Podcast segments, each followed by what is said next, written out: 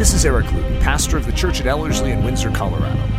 The ministry of Ellerslie endeavors to once again see triumphant Christianity stride upon the stage of time, to see the church of Jesus Christ built strong to stand immovable in these times of sinking sand.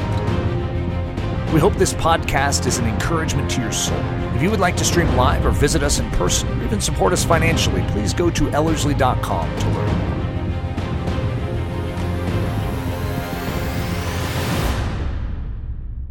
Last week, I addressed the topic of newness, and I talked about new things.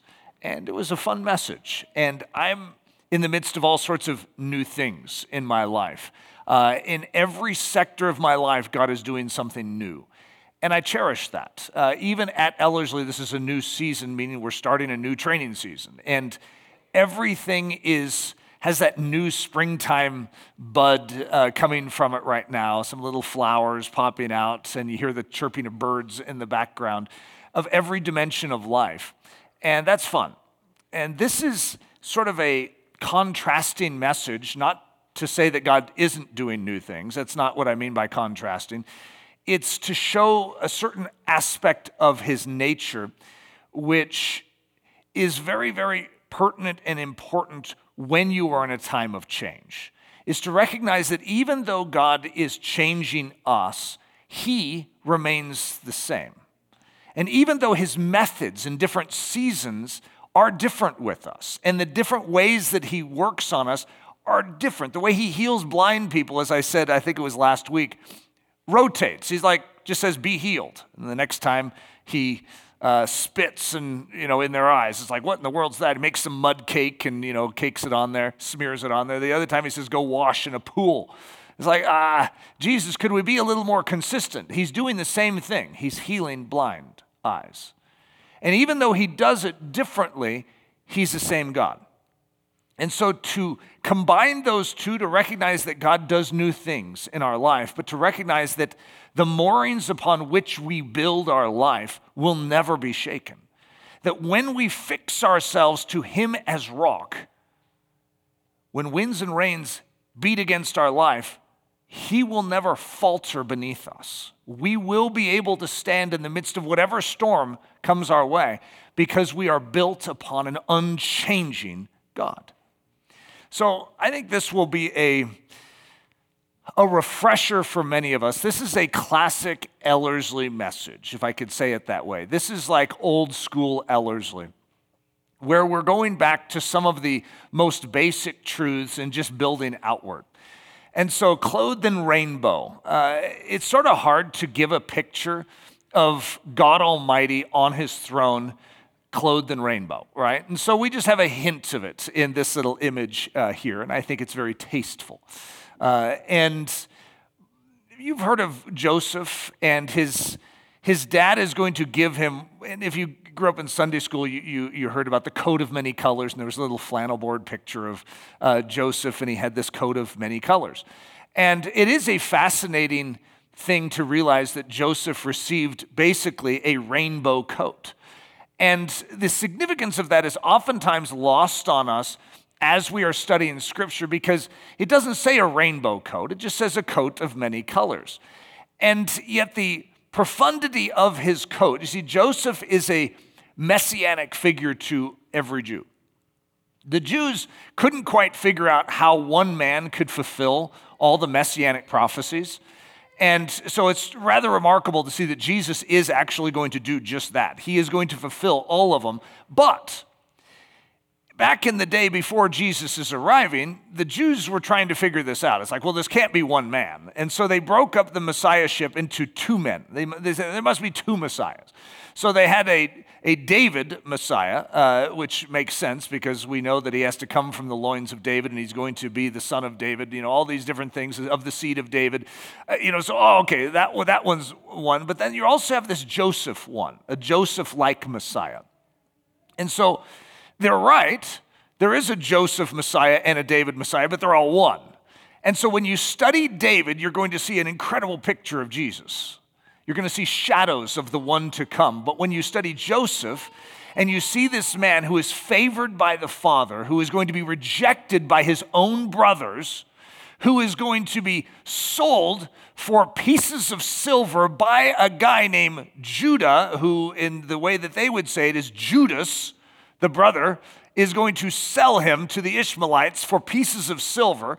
I mean, and then he's going to rise to the second place in command. Just think, under the Father at the right hand, he is second under the Father, and then rule the nations and be a deliverer for all the nations in a time of drought. Yeah, I would say that's a pretty good picture of Jesus, right? But what did he have? He had something that set him apart. It was a special coat, it was a coat of many colors. So we're going to realize that it's not just Joseph that wears a coat of many colors. If you were to describe God, which happens multiple times throughout the scriptures, that the, the writers in the scripture are going to see something. They're going to see God on his throne. I know that sounds a little strange, and that's a whole different study in and of itself. It's like, well, who are they seeing? And that's, that's a great study, even of, of Jesus uh, in and of itself, but we're not going there right now. But I'm going to call it God's coat of many colors. And I'm going to say he's clothed in rainbow. So let's just go through a few of those. Ezekiel 128. As the appearance of the bow that is in the cloud in the day of rain, so was the appearance of the brightness round about. This was the appearance of the likeness of the glory of the Lord. And when I saw it, I fell upon my face and I heard a voice of one that spoke. Now, I don't know if you guys can catch the irony here that God is going to be marked by a rainbow in all of these different pictures that I'm about to read to you. And just think, you know, that the culture that we have today is trying to take what is actually God's symbol for themselves. And so it's really difficult even to use a rainbow today. In fact, some of you, when you even saw the word rainbow in my title, were a little concerned of where I was going with this one. And yet I'm going in the God direction with this. This is his symbol. I've oftentimes said, like Zorro leaves a Z, God leaves a rainbow in the sky. It's a demonstration of his character that is unchanging. He said it way back then, he still says it today. Same God, same rainbow, same color scheme, same pattern of colors. It's never changed. So, Revelation 4 3, and he that sat, speaking of God, was to look upon like a jasper and a sardine stone, and there was a rainbow round about the throne in sight like unto an emerald. So, I have a picture for us to sort of enjoy, even though it's imperfect, okay? If you have to sort of squint on this one because it's close to being what I want, but it's not exactly right, okay? Because if you know your Roy G. Biv uh, color schematic, something's a little off uh, in this one order wise. But I don't want you to get distracted with that. I want you to imagine that this is a perfect rainbow picture. And it's a picture of God. You know, see that, that throne, uh, that crown up there? Isn't that powerful? A great picture of authority, right? And then this is our God clothed in rainbow. I know he doesn't look like blocks, but that'll, that'll help with my illustration, okay? So, the proper name of God, if you're going to build an understanding of God, you want to go with uh, it the way that God revealed himself. Think about who wrote the first five books of the Bible. His name's Moses. So, Moses is going to encounter God. And he's going to encounter God in a bush. You guys remember that story? After 40 years in the wilderness, you know, after the 40, uh, 40th year is completed, he's going to encounter God because God has a mission for him. God wants him to carry a responsibility. Moses was ready to carry that responsibility 40 years earlier. He was ready in his own strength, he wasn't ready in God's strength. Those 40 years have weakened him to the point where he has no confidence in himself. And what I always say is that is what God needs to do in all of us. You see, Moses is actually now ready to do the work of one of the greatest leaders of all world history, is what Moses is going to be termed. Moses, still to this day, is considered by many who would ever look at it without getting skewed by the fact that he's a biblical character. He is literally the greatest or one of the greatest leaders of all time in human history. Now, before this, did you know that Josephus, when he writes about Moses, actually describes him as the mighty conqueror of the Ethiopians, that he was an Egyptian military genius, which is such a weird thought because most of us just sort of, you know, we have our Ten Commandments picked, you know, the movie uh, with Charlton Heston, you know, and then we have this new one, what, uh, Prince of Egypt, you know, and that's, that's like our picture of who Moses is. And yet there's a lot more to this man. He was trained at the highest levels, at the highest levels of intellect. He was groomed literally to be a Pharaoh. And yet, when he finds out of his Hebrew roots and he finds out that a Hebrew is being harmed, then he rises up to sort of be that deliverer in his own strength. And remember, he kills the Egyptian and buries him in the, in the sand, and then runs for his life uh, because Pharaoh isn't too happy about that. And then that's the reason he's even in the wilderness in the first place. It started with the right instinct. The same thing happens in our life where we start with the desire to please God. It's like, God, I recognize you've chosen me and called me. All right, I'll do this for you. But God needs to break us in the wilderness to ready us to the point where even Moses is like, I, I can't do this.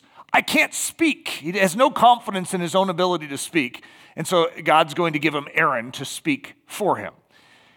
And what we see is the beginning of something, though. It's not just the beginning of Mo- or Moses. Am I giving the right name? Have I been saying the right name? Have I been saying Moses the whole time? I had this thought that I was saying Abraham all of a sudden. It's like, uh oh, after all this time? No, Moses, okay. So, but Moses is not just at the advent or the beginning of his own leadership story where he is going to see the world impacted. This is the beginning of what we know as the Bible. The man who is going to write the Bible is going to encounter God right here. He is going to begin to understand this God right here. Now, how he gains the revelation to write the first five books is quite an extraordinary thought. It very likely took place in those 40 days on the Mount of Mount Sinai when he is going to be face to face with God. And somehow this revelation is going to be given him, and we know that God says, Write this down for memorial in a book. But we're going to see God be the sponsor in and through this man of actually writing down the revealed scriptures. But let's go right back to the beginning. And I'm going to call this the proper name of God. Exodus 3 13 through 15. And Moses said unto God, Behold, when I come unto the children of Israel and shall say unto them, The God of your fathers has sent me unto you, they shall say unto me, What is his name? And what shall I say unto them? And God said unto Moses, I am that I am. And he said, Thus shalt thou say unto the children of Israel, I am has sent me unto you. And God said, moreover, unto Moses, Thus shalt thou say unto the children of Israel, The Lord God of your fathers, the God of Abraham, the God of Isaac, and the God of Jacob, has sent me unto you. This is my name forever, and this is my memorial unto all generations. It is somewhat of an odd thought to think of God having a proper name. Now, I'm, I'm calling it that. I don't, God doesn't say, This is my proper name. He says, This is my name. And we also know, if you study scripture, that God has a lot of names. However, there's something about this name that seems to be like the official name. You know, like my kids have a lot of nicknames, but then they have one like official legal name. Yeah, sort of like that. I would look at this as like the proper name. And it's odd to think that God has a proper name. Now, we don't describe, we don't usually call him I am that I am. That isn't what we would say. In fact, the Jewish people will not even say that name. It's called the ineffable name, which is another way of saying unspeakable. It's not that you can't speak it, it's that they're afraid of using it in vain because it's one of the commandments thou shalt not take the name, speaking of this one, of the Lord in vain. That's actually this name. You should never mishandle, misuse this name. It is never, that's called blasphemy to do it. And so they don't even speak it. The only one in the culture that speaks it is the high priest when he goes in on the Day of Atonement into the Holy of Holies. That's a pretty extraordinary set apartness for a name, which then gives you insight into understanding when we're brought in to the throne room of grace by the shed blood of Jesus, and Jesus is given a name above all other names. You think about that, and that we are supposed to use the name Jesus. What a luxury that we've been invited into. The entire Jewish people would never even say the proper name of God. And now we have been given a great revelation of who this God is in and through the person of Jesus. And we are asked to pray in that name, to preach in that name, to do everything we do in that name. The ineffable name so it's called the Tetragrammaton if you, if you study it, and that's, uh, we have four letters. Those, those are not Hebrew letters. but we, you know, that no one spoke this name, so no one actually knows how to pronounce it. We will typically say Yahweh. Like if you've ever heard that, that's where it comes from. But it's technically a guess because you could say Yehovah, Yehovah, and you would be just as accurate, right? No one actually knows. Now, I'm sure there's better guesses than others, right? But this means and translates to the I am, but that's not as full of an understanding. It's, it's from the verb to be. And so to just say I am doesn't quite cover the gamut of what this means, because it also could mean I was, and it could also mean I always will be. It just means I'm the same. I was, and I am, and I always will be this way. This is who I am. So, another way of describing it is the always, the continuous, the never ending, the perpetual, the same. That's who God is. If you want to know God, this is actually critical for your foundation because faith needs to rest upon something. And it's not wishful thinking, it's something strong. And this is the foundation of the house that God is wanting to build in your life. This is what it starts with. He digs a hole out, excavates out a hole that is perfectly suited to faith in God. But what he fills that hole with is a foundation. And that's what this is. This is what the Spirit of God wants to convince you of is that he is, in fact, I am. The most elementary attribute of God. And that's what I'm going to call this. This is the foundation stone understanding of God. I amness, eternal sameness, forever alwaysness, unchanging everness. Not words that we would typically use, but you know, it's something like that. His unchanging everness. Don't you like the word everness? Doesn't it sound like a word we should use more often? His everness. It's just, it has a beauty to it, like you want to use it in a poet, a line of poetry or a song. So, his unchanging everness. This is his nature. This is who he is. And this backs up so much of what you're going to learn about God in your life. So, whenever you see Jehovah, Jehovah is another name for I am, that I am. Remember, the Jews wouldn't ever say the tetragrammaton or the Yahweh, they would never even utter it. And so they came up with what's called a euphemism, which is a creative way of honoring God without saying his name. By saying sort of a substitute name for him that means the same thing. Jehovah is that substitute. Okay? For us, Yahweh, Yahweh, Jehovah, there's various ways of saying it. In the Aramaic, it's Adonai. You'll see in Scripture all caps Lord. It's just a creative way of saying the same thing, sort of like my kids call me daddy. And it's really awkward if they call me Eric Winston Ludy. It's like it's daddy to you. And in a strange sense, that's the way the kingdom of heaven works, is the Jews, to show deference to him, did not call him by his proper name, but called him by the euphemism Jehovah or Lord. And so the same is for us as we begin to gain this basis and you begin to see the revelation of God, what are you going to see? You're going to see the name Jehovah in front of a lot of other descriptors. What would that mean? So if you find out that he is Jehovah Shalom, Lord uh, of peace, right? Jehovah, the God of peace, what does that mean? That means he was the God of peace. He was peace, he is peace, and he always will be. How about healer? He was, he is, and he always will be. You see, this is a foundational understanding that when you get his Jehovahness, you recognize that this is who he is and he cannot alter. He cannot change. It is impossible for God to change. So when you find out that He's the truth, you know that He cannot lie. And so your entire reasoning as a believer in relationship to this God is based on the fact that He is always the same. So when you grab a hold of who God is, you can know that He will never alter from that. And so what you believe today can be just as true tomorrow. And I remember getting all excited when I was teaching Hudson math, and I recognized uh, it was sort of like that fresh revelation to me when I was teaching him two plus two equaled four. And I, I mean, it was just like, this is so profound, buddy. Now, he was around two plus two equaling four. You know, he was around four, right? He, so he's looking at me and wasn't as impressed with the truth as I was saying. It's like, did you know that two plus two equals four, and it always has, and it always will, that means you can build your life upon that as fact. There's all sorts of things that change in this world, but not that. That will always be the same for 10 million years into the future. Two things plus two other things equals four things. And he just sort of sat there and stared at me.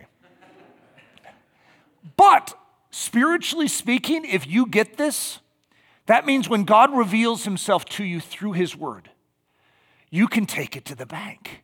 It's not going to change. This is who he is. He was this, he is this, and he always will be this.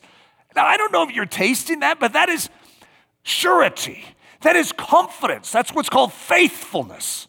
He will never alter on you. He is not shifting sand. In him is no shadow of turning. See, this is what gets me excited. This is the basis of the Christian life. Hebrews 11, 6. This is gonna, the writer of Hebrews is gonna say the same thing. But without faith, it is impossible to please him. For he that comes to God must believe that he is, and that he is a rewarder of them that diligently seek him. Now, I underline and made bold the first part of that because that's what I'm pressing on right now. If you're going to come to God, you first need to be prepped by the Spirit of God to know something, and that is that He is. And you could say, He is what? No, no, that's the whole point is He is. Jesus is the I am. Jesus is the ultimate fulfillment of what we see as God in the Old Testament. He is God made manifest. So he is, when you see him, you are seeing the Father. And if we know the Father as the I am, then Jesus is the fulfillment of that. He's the revelation of that. Jesus is the I am. So, but we don't say it that way. When you're describing Jesus, well, how do you say it? You say, He is. You don't say, I am, you say, He is. And so, when you see that scripture in Hebrews, when it says they must believe that He is, that makes total sense. John 8 58. Jesus said unto them, Verily, verily, I say unto you, before Abraham was, I am. By the way, they weren't too impressed with this, and they picked up stones to stone him. Why? Because he was blaspheming. Remember what blasphemy is? It's taking in vain the name of God. He is actually saying that he is. He was, he is, and he always will be. Jesus said that before Abraham was. Abraham is from a long time before, and he is saying, Before Abraham, I am. Whoa! What? Is he going to get away with that? Well, he's God. This is exactly the truth. Revelation 1 8 and then 22 13. I am Alpha and Omega, the beginning and the ending, saith the Lord, which is and which was and which is to come, the Almighty.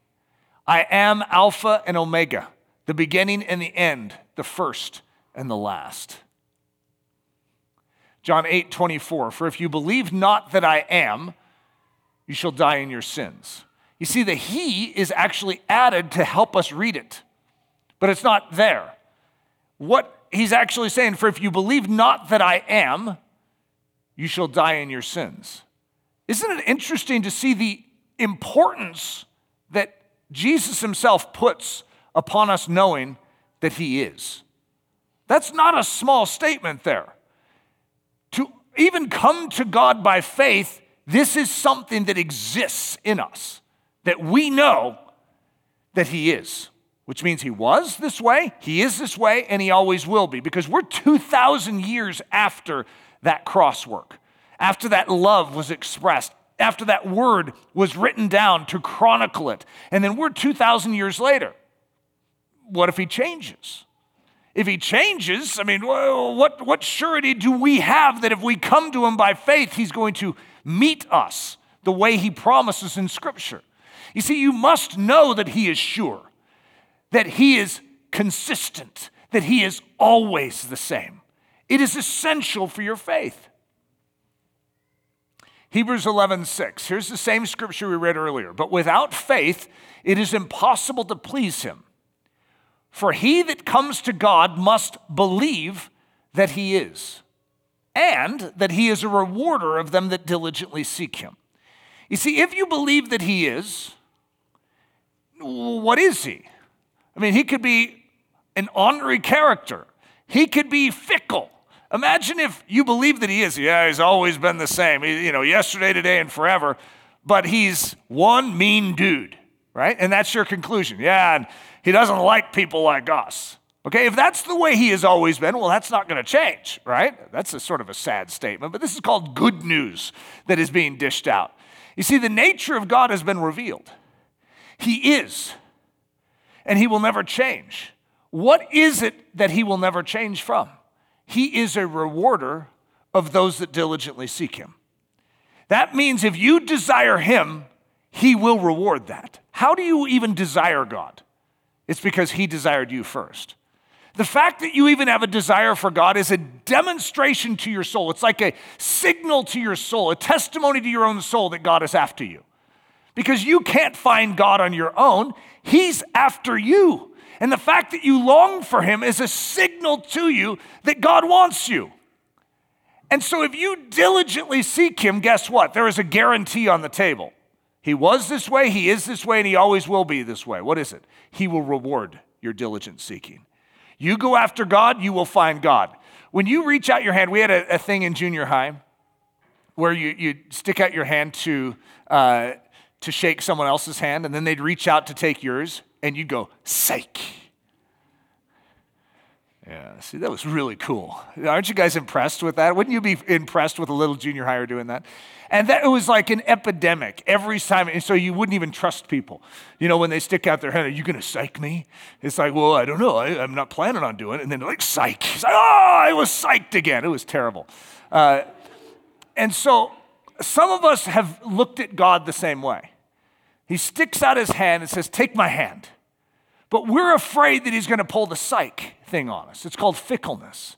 But God doesn't change. If he sticks out his hand, he means it. And for you to know that spiritually is of the utmost importance. When you read a promise in Scripture, it's God sticking out his hand. Take it. Take my hand. But God, are you, are you going to be faithful? Are you, are you going to still be there when I reach out my hand as I put my trust in you? Guaranteed. And that's why this is the foundation of our faith.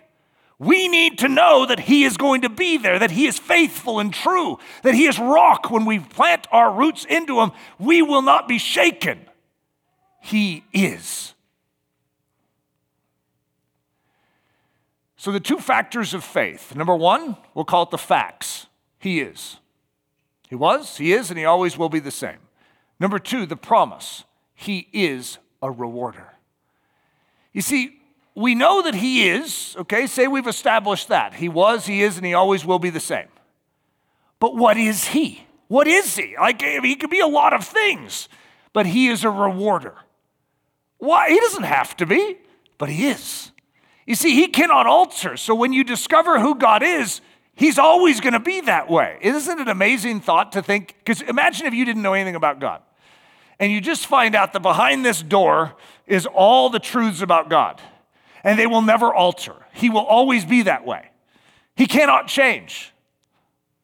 And then you open the door, it's like a little scary because what are you going to find behind that door? You could find one mean guy. You could find one of those dads, you know, that sits there in his Barcalounger reading a newspaper and totally ignores his kids. You could find, you know, a father that has no interest in you. Instead, you walk in and what do you find? Love love that so deeply desires you that he would lay down his own life to gain you. Whoa, when we walk into this room and discover his nature, it is so extravagant, so generous, so patient, so kind, so merciful. That's what we find. And guess what? It will never alter. That is who he is.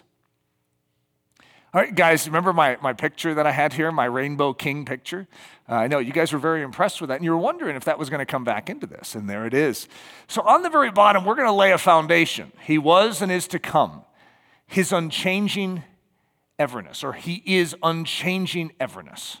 Okay, that's your foundation. Let's build upon that. Romans 10 17. So then faith comes by hearing, and hearing by the word of God. So, what do we need to be able to come to God? We need to know that He is. But what is going to reveal that to us? The Word of God. And so this becomes another foundation stone. He is the Word of God, He is the manifest revelation of who God is. Now, I've, I've said this many times in the past, but it bears repeating right now. A word is a communication or a carrying device. So if I have a thought in my head and it's invisible, you're going to have a tough time figuring out what it is. So, but what if I clothe my thought in a word and then I shoot it out into the, you know, the ether and it goes around and goes right in your ear canal into your mind. Suddenly you're able to unpack it and understand the invisible thought in my head because I used a word to clothe it. This is exactly what the Father has done. The Father has revealed himself to us. The invisible has been revealed. Why and how? In and through a word, in and through the word, Jesus Christ. Now, that word is in text and that word is also in person. But that is the revelation of God, which says something to us. What is that? He desires to be known. God doesn't need to reveal himself to us, but not only is he the I am that was and is and always will be the same, but that I am wants to be known. He wants relationship. He wants to reveal himself to us. That's an amazing quality. So it says in the second block, He is the Word of God. And on the other side, He has made Himself known. Psalm 99 9. Don't you like that scripture reference? Isn't that a cool scripture reference? The Lord our God is holy. Now, it's hard to describe. Like when I say that this is the, the order of how, how it's all built, there are some debatable points here, right? I'm starting with this, and I, I've taught this many times in the past that holiness is one of the most crux foundational attributes of God. You know what? The word doesn't even make sense and is not even needed if sin doesn't enter the world? Because what holy even describes is something other than. And so, why would you need to describe something other than if everything was an extension of God? But when sin entered the world, something other than God was present. And so, to explain that, the word holy becomes essential because God is holy, and this earth that is now under the curse of sin is not. And we fall into that category of unholy. We are actually not like God. God is holy, we are unholy. And this attribute is very, very important because we need to recognize that God was and is and always will be the same. He's not the one that is going to change. Something needs to help us, which is going to help you understand the gospel. God desires relationship with us, but something is warped inside of us, and He is holy. So this cannot alter. He cannot change who he is. For, to him, for him to have relationship with us, there is something essential that is going to need to be done. So the third block, we have He is holy. There is no darkness in him. Ezra 9:15, O Lord God of Israel, thou art righteous. Now there's a lot of scriptures for these things. I'm just giving one just to make it a simple uh, exercise. So what do we see? He is righteous. So when we say he was and is and always will be, well, what is he? He's always been the word. He's always been holy and he's always been righteous. And so if you were to look at righteousness as the way God is and the way man ought to be, it's a behavioral thing, but it also has a legal element to it. That here's God's nature, here's God's law, and here we measure up to it. God passes the test, the righteousness test. He is as the law demands. He is perfect in relationship to it, or he's just. We, on the other hand, are not. So it says on the right, even though it's sort of hard to read, and I have to admit that's not very easy to read, it says, He is perfectly and legally just and right. He is righteousness. So as you begin to see this increase, you know what it's doing? It's actually explaining to your soul your need of salvation. Because something is off in you. You're not holy and you're not righteous, but He is. You see, there's a separation. This is who your king clothed in rainbow is. 1 John 4 8. You see, what those first four blocks are explaining to us is what we could call law. They were explaining to us even what we could call bad news. It's sort of strange because it's not bad news in and of itself, it is bad news for us. The fact that God is and always will be the same. And that God, the fact that God is the Word of God uh, and the fact that He is holy and righteous is not bad. It's just for us, we can't mimic it. We have no capacity to enter into fellowship with a God who is so opposite of us. But as it says in 1 John 4 8, God is love. And so it says, He is love. He brings us life even at His own expense. Think about that. Think about that line. He brings us life even at His own expense. This is who He was, and He is, and He always will be. So, yes, He is holy. Yes, He is perfect righteousness. And yes, it's true that we are not. But he is also love, as it says in First John, or it says in John 3:16, for God so loved the world that he gave his only begotten Son, that whosoever believes in him should not perish but have everlasting life. Okay, guys, there's a reason why people carry that around as a mantra, even though we get so used to that scripture that it actually loses its zest to us. It is a remarkable statement even at his own expense, he will give to you his best to save you and to see you live. Oh, remarkable. Now, that top block, I know all of you are very intrigued to see where this is going, and I have it on the screen here, so it's sort of a giveaway. But grace. Now, grace is a hard word to describe. And I, have given many messages and given many definitions, and I, I don't contradict. It's just that there's a lot to it.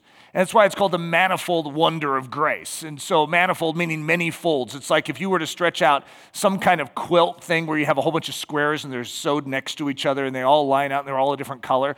They could all be a different attribute or aspect of grace. And then you could fold it all up into sort of like this pile. And you could say, This is grace and yet it's a whole bunch of different claws of different color, and that's God. You see, grace in its most simple sense is God working on our behalf.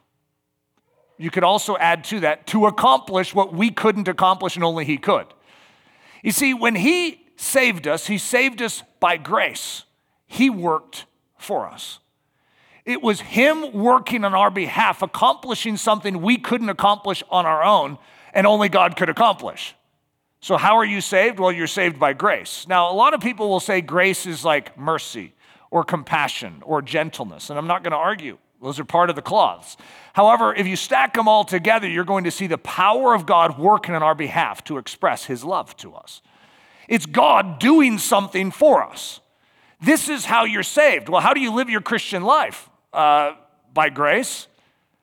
You didn't think it was going to be up to you to muscle your way through this, did you? You see, you are not just saved by grace, you are enabled by grace and saved by grace every single moment of the day. When a temptation comes, how did you expect to overcome it? Well, what was your strategy? Were you going to dig in your own pockets and say, God, I got this one. Thanks for saving me up to this point, but I'll take it from here? The only way to be saved in the first place, this God who was and is and always will be, this God who has expressed himself and revealed himself to be holy and righteous, praise God that this God is also loving. And he loves us so much that he gave. Didn't just give us Jesus at the cross 2,000 years ago, he gives us Jesus now. You see, he gives us Jesus now. The nature of God is given to us now so that we could win, so that we could overcome, so that we could be victorious in the here and now. Some of you are in very challenging situations. It's funny. At any point in time, at any church, I could make that statement, and it's always true. It's remarkable how challenging life is. That there are so many ripples and very few moments in life where you could say, you know what? I have no need of grace right now. I cannot think of a moment. And if I ever have that moment, Lord Jesus, I know something is just around the bend. Because life is full of these ripples and is full of challenge and it's it has those trials and those difficulties woven into it and that's actually a gift. And if we have grace we surf upon it as opposed to being smothered in that wave. And that's what god wants to give us. He wants to lift us up above it It's like grace is that surfboard that can actually lift us out of that water, that chill, and enable us to take the trials and the difficulties in our life and reveal the power of God through them. So let's look at a short list of impossibilities. The Bible actually does enunciate a rather hefty challenge. You know, this God that is giving us, you know, He's the same yesterday, today, and forever. And He's revealed Himself to us so we could know Him. And He's made it clear that He's holy. He's not like us. And He's righteous. He's perfectly uh, in agreement with the law of God. And then we, He looks at us and says, How are you doing? Uh, you know, I'm not doing that good over here. And he says, by the way, let's add a few things to that just in case you're starting to feel comfortable uh, thinking that you're all right. Uh, I need you to be perfect as I am perfect. I need you to be holy as I am holy. You shall love as I love, forgive as I forgive, and be pure as I am pure. How you doing? You see, God is going to allow that standard to be raised. Now, it's funny because some of us will still try in our own strength to do it. Even when we stare at that, I used to stare at be perfect as I am perfect, and I just gritted my teeth that I was going to do that. And I'm sure there's some of you in here that are similar to me. You're very disciplined, you're very hardworking, and you're going to show if there was one human on earth that could do this and fulfill this, I'm going to be that one. And yet I wasn't that one. There's only one. And I remember telling Hudson the gospel years ago, and this is what I said I said, There's only one that is actually deserving of entry into the kingdom of heaven. One. Only one has ever walked this earth that is actually able to fulfill the righteous requirements of the law and earn a place in and through his own doing, in and through his own righteousness into that heavenly courtroom. One! And his name is Jesus. And you're not him. That means every single one of us outside of Christ need assistance. We need salvation. We need an advocate. We need a high priest. And this high priest opens up his side and says, Climb on in. What faith is, is climbing into Jesus' work, climbing in to him as holiness, climbing into him as righteousness. And that is our avenue through the love of Jesus into that throne room of grace. That's how we do it. It wasn't ever dependent upon our doing, it's dependent upon His doing. It's funny how in Christianity, especially in the conservative rendition, we can hear about Christ's work and we're like, thank you, Lord. You did great. And then we immediately turn back to ourselves and say, okay, it's now up to me. I don't know why we have a propensity to do that. It's something to do with our conservatism and our own self righteousness. The Pharisees had the same issue, right? And we never want to be lumped in with the Pharisees, but we have a tendency to gravitate towards that because we esteem truth, we esteem righteousness, we esteem holiness, we want to honor our God. It's good motives. But we are actually healthier in our spiritual life when we remember He was, He is, and He always will be the same. He has revealed himself to us that he is holy and that he is righteous. What also comes with that revelation? And you are not. You, in fact, are a lawbreaker. You are opposite the nature of God.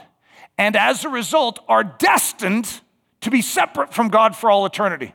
And there's a place reserved for the devils that now you get to share in. It wasn't intended by God that you go there, but because you are in a state of rebellion, you will go there. Unless, dot, dot, dot. Unless, unless, unless what? That's a good question, says God. God likes us asking that question, unless you humble yourself, you repent, and turn away from your wickedness and believe. Believe upon the Lord Jesus.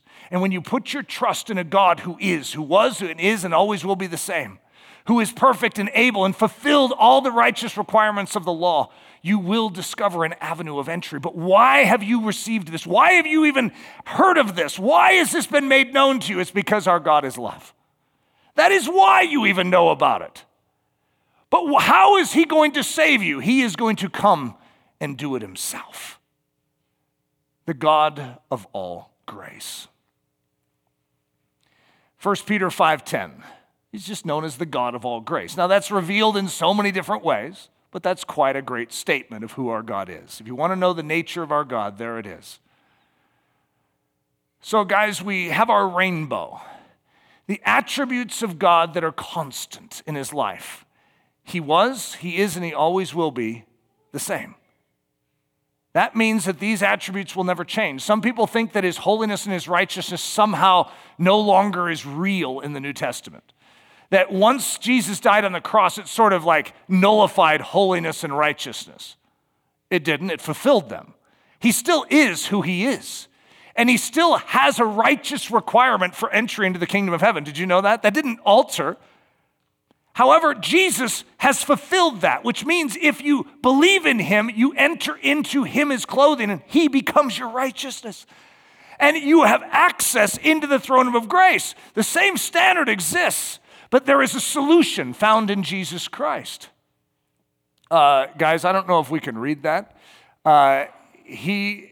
Uh, something about labors on our behalf to save us, but uh, he ever labors on our behalf to save us. I think that's what it says. But somehow Eric needs to fix this in the future where uh, I can read my own notes. Hebrews 11:6. This is what we started with, guys. But without faith it is impossible to please him. For he that comes to God must believe that he is. So this is where it starts. And then what? and that he is a rewarder of them that diligently seek him. You see, you need to know that God always was the way he is, and he'll never change. But you also need to know that he's a rewarder of those that diligently seek him. Or another way of saying that is, he is inclined toward your benefit.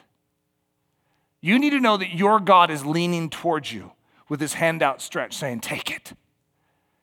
It's who he is. He's always been this way. The devil will try and con you into thinking that he has rejected you.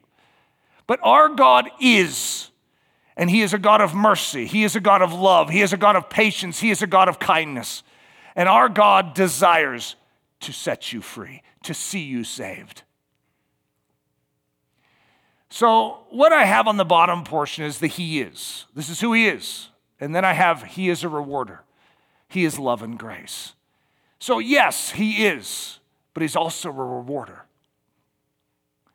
How about the law and grace?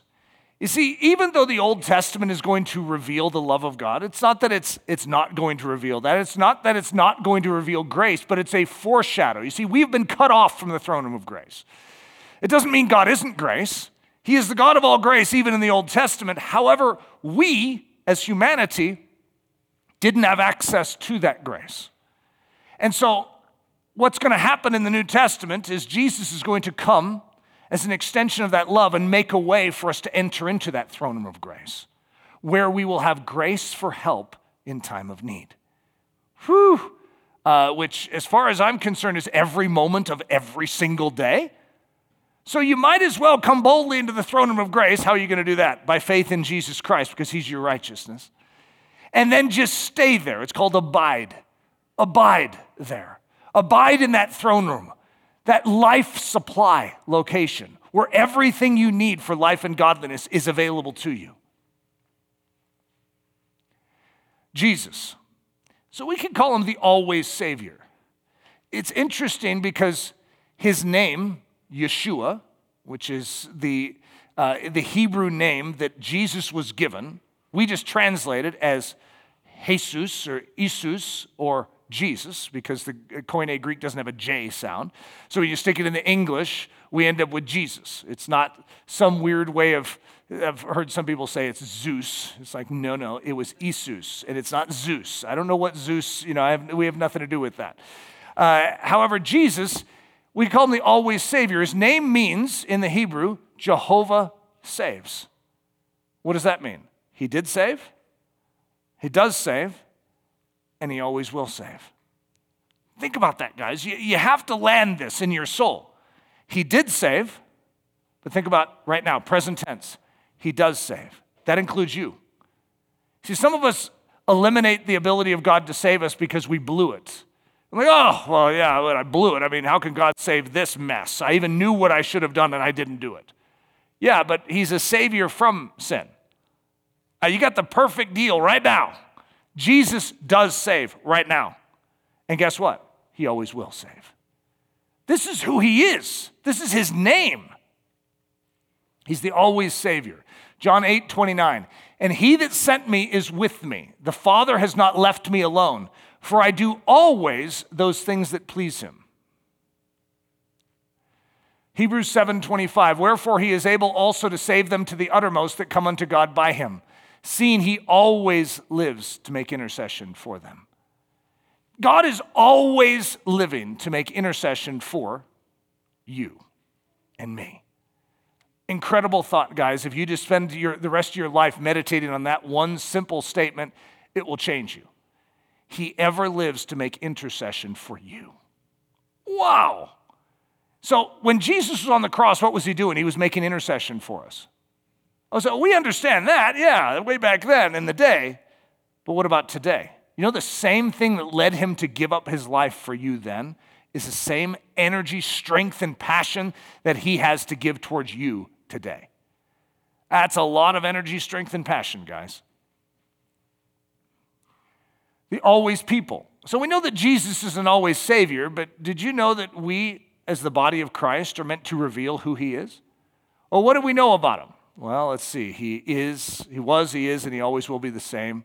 Uh, he's the revelation of the Word of God, you know, and so we can actually know God by watching him. He's holy, he's righteous, he's love, and he's grace. Uh oh, guys, did I just describe what we are supposed to reveal as the church? That we're supposed to be an always people, always the same. No matter what the circumstances around us, bombs are going off, and guess what? We still believe in our Lord. We're still marked by joy and peace and love. We still are turned outward in the midst of crisis. Everyone is lining up their, their cars at a gas station, and you're like, huh, what's going on? You see, you remain the same even though the world loses its head. You're a Christian, and you are a living epistle. So we have the foundation, and that's He was, He is, and He always will be the same. And then you're the revelation of the Word of God. You're not the Word of God like Jesus was, but in and through you, the Word of God is supposed to be clear. It's supposed to be understood. We're supposed to see the invisible God in and through our lives as the church. We're supposed to showcase the otherness of Jesus. We're supposed to showcase the otherness of God. Who He is is actually supposed to be revealed in us. We're supposed to be holy, righteous. We, Jesus is our righteousness. We are supposed to actually begin to demonstrate that in and through our lives. The love of Jesus is the chief hallmark of our life. You will know my disciples by their love for one another. And grace, we are people who live by grace. So, the always people, Christians, the same yesterday, today, and forever. Isn't that a weird statement to think about that? Because I would say it's the, it seems like it's more the opposite of that that I've witnessed in my growing up years. That Christians have a tendency to go up and down with their difficulties. But what if you recognize that you're supposed to be an always people? That no matter what is going on around you, you remain the same. Don't you like being around people that are like that in the first place? Isn't it a, a very uh, pleasant thing when crisis could be taking place, but the person that you're hanging out with is at rest and at peace and to- totally marked by faith? You see, it's easy to believe when things are going well. It's a little more challenging when everything goes dark. And yet, what, did anything change, guys? Did God alter in the meantime just because the lights got turned out? Did God turn off? No, He's the same. So our confidence is in an always God, even though the world around us isn't always healthy. And so our job is to hold on to the always God. And so when things go dip down or dip high, we hold on to a God that does not change. So we don't need to change. So I say it here, here, the always people, Christians, they're supposed to be the same yesterday, today, and forever. The ones in whom the always Savior lives, moves, and has his being. Leviticus 6:13, the fire shall always be burning upon the altar. It shall never go out. And so when we see this tabernacle of witness, what an incredible statement tabernacle of witness. That's what we are. We're a tabernacle of witness, and there's supposed to be a fire that is always burning in this tabernacle. Always. It never goes out. So listen to this collection of scriptures. I think you guys will like it. We set the Lord always before us, and because he is at our right hand, we shall not be moved. Psalm 16:8. We ought always to pray, Luke 18 1. And without ceasing, make mention of others always in our prayers, Romans 1 9. We thank our God always, 1 Corinthians 1 4. Always abounding in the work of the Lord, 1 Corinthians 15 58. For he always causes us to triumph in Christ, 2 Corinthians 2 14.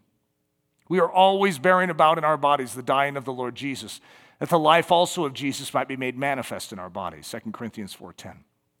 We are always confident, 2 Corinthians 5 6. And due to his abounding grace, we always have all sufficiency in all things in order to abound to every good work, 2 Corinthians 9 8. We are giving thanks always for all things, Ephesians 5:20, and always making our requests with joy, Philippians 1:4. And we are always magnifying Christ in our bodies, whether it be by life or by death, Philippians 1:20. We are always obeying, Philippians 2:12. We are rejoicing in the Lord always, Philippians 4 4. Praying always, Colossians 1 3. And our speech is always with grace, seasoned with salt. That, far, sorry, guys, the, uh, reference on that one got clipped. Colossians is what we have. How's that for uh, help in finding that one? We are always laboring fervently for others in prayer, Colossians 4:12, and giving thanks to God always for others, 1 Thessalonians 1:2. We always follow that which is good, 1 Thessalonians 5:15, and we rejoice always, 1 Thessalonians 5:16. We are bound to thank God always for our brothers and sisters in Christ, and we pray always, 2 Thessalonians 1 3, 11, and then 2 Thessalonians 2 13, making mention of others always in our prayers. We have been given a coat of many colors. Remember that coat? That special coat that Joseph received? It showed special favor from his father. And then Jesus is going to be the fulfillment of the special son that is going to be betrayed by his own brothers and uh, sold, in this case, uh, unto the Romans to be crucified. However, he wears a coat, it's a nature. It's something that has changed the world. And we, just like Elijah when he was taken up in the chariot of fire, his mantle flutters to the ground and Elisha picks it up and puts it on. Actually, he smacks the Jordan River and says, uh, uh, Where is the God, Lord God of Elijah? And it parts. It's like, yeah, kind of like that. That's our coat.